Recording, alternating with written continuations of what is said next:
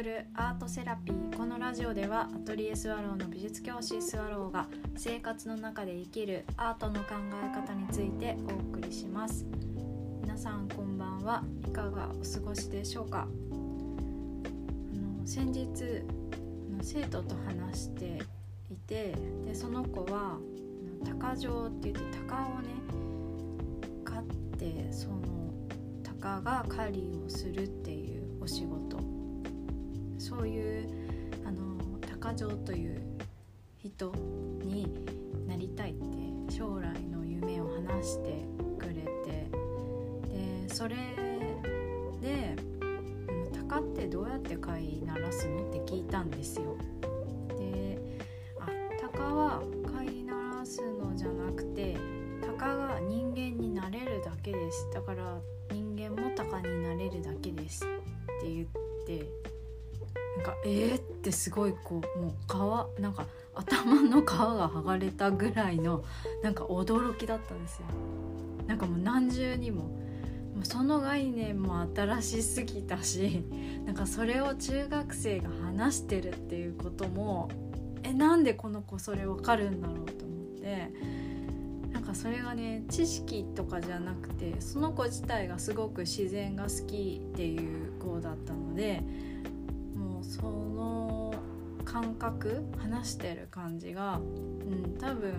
その子はまだ鷹を飼ったことはないけどおそらくそういう風にして動物とは触れ合うという感覚が備わっているんだなって話を聞いてすごくこう思ったんですよね。で鷹が人間になれるってじゃあ人間のこと鷹ってどう思ってると思う？って聞いたらあえーと、自分が狩りをすることでこの人間という人が一定の餌を与えてくれるってあの分かるんだと思いますよって話していてうわーすごいと思って説明もできるんだと思ってすごく感心したんですけどで私はねなんかこの話を聞き逃すまいと思ってあこれなかなか聞けない話を聞いたってことは、まあ、この間のあの未来がああのあるあの話じゃないんですけどあの家にね帰ったらもう描かれている絵があるって想像するのはどうかなって試してるって前回話したんですけどなんかねこの話鷹の話を聞いた時にああ多分私この作用を使う何かがあってこの子が話してくれたんだって思ってみようって思ったんですよ。うん、でひらめいた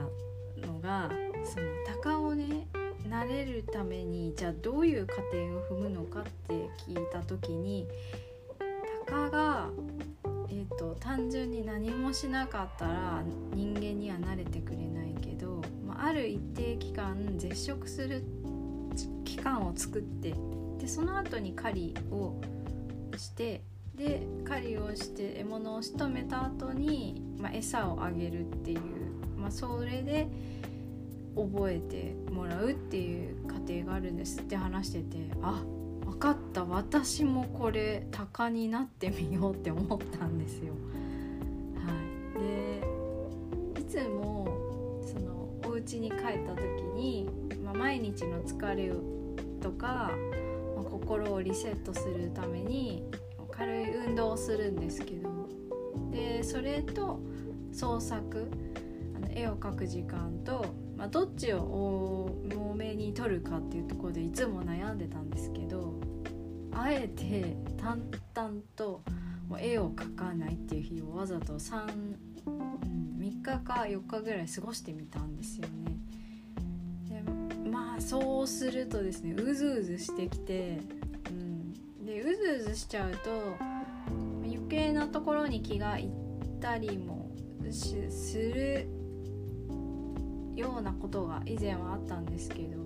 自分であえてそうして制限をかけているので制限をかけると人ってそのエネルギーが、えっと、担保されてでかつ、まあ、意識が、向けるっていう余裕があれば目的に迎えるんですよねで、まあ、サインを仮装しておいてであ今日書けそうみたいな日に少しこう自分の感覚に新しいこう風を入れるために本を読んでででそのままあこれ変わってきたなって思ったので意識が。うん、でお家に帰って、まあ、今日はもう運動しないって決めてで絵を描いたらすごくいい調子だったんですよ。はい、でそうそうあのねご飯も食べないでそうあの自分のこう欲というエネルギーを全部ねあのかけ書くという方向にちょっと従わせてみたんですよね。そしたらなんかああこれしたいっていう風な気持ちが定まってなんか進んだんですよね。そう。これって環境を作ってそうしたっていうこともあるんですけどすごくこうなんだろうな、う、ちゃんと感じ取れている気がしたのであ多分この方向で私は合ってるんだなって思って。の前回試したあ家にはもう描かれた新しい絵があるっていうだけを想像して描いた時より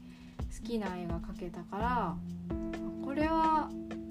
いい方のことを私は選択したんだなってまた一つ勉強になりました。は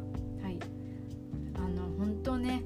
子供の発想って侮れないですね。だからすごく私好きでよくね話を聞いてしまうんですよ。この子の話してくれたことは一体私の頭にどう作用するんだろうかと思って。そう。それをそうその子から聞くのも好きだしその子の好きなことを一緒に共有するのもすごく好きなんですよ。うん、なんだか。はい。今日はその話をしたくなったのでお話ししました。今日も最後まで聞いてくださってありがとうございます。それではまた。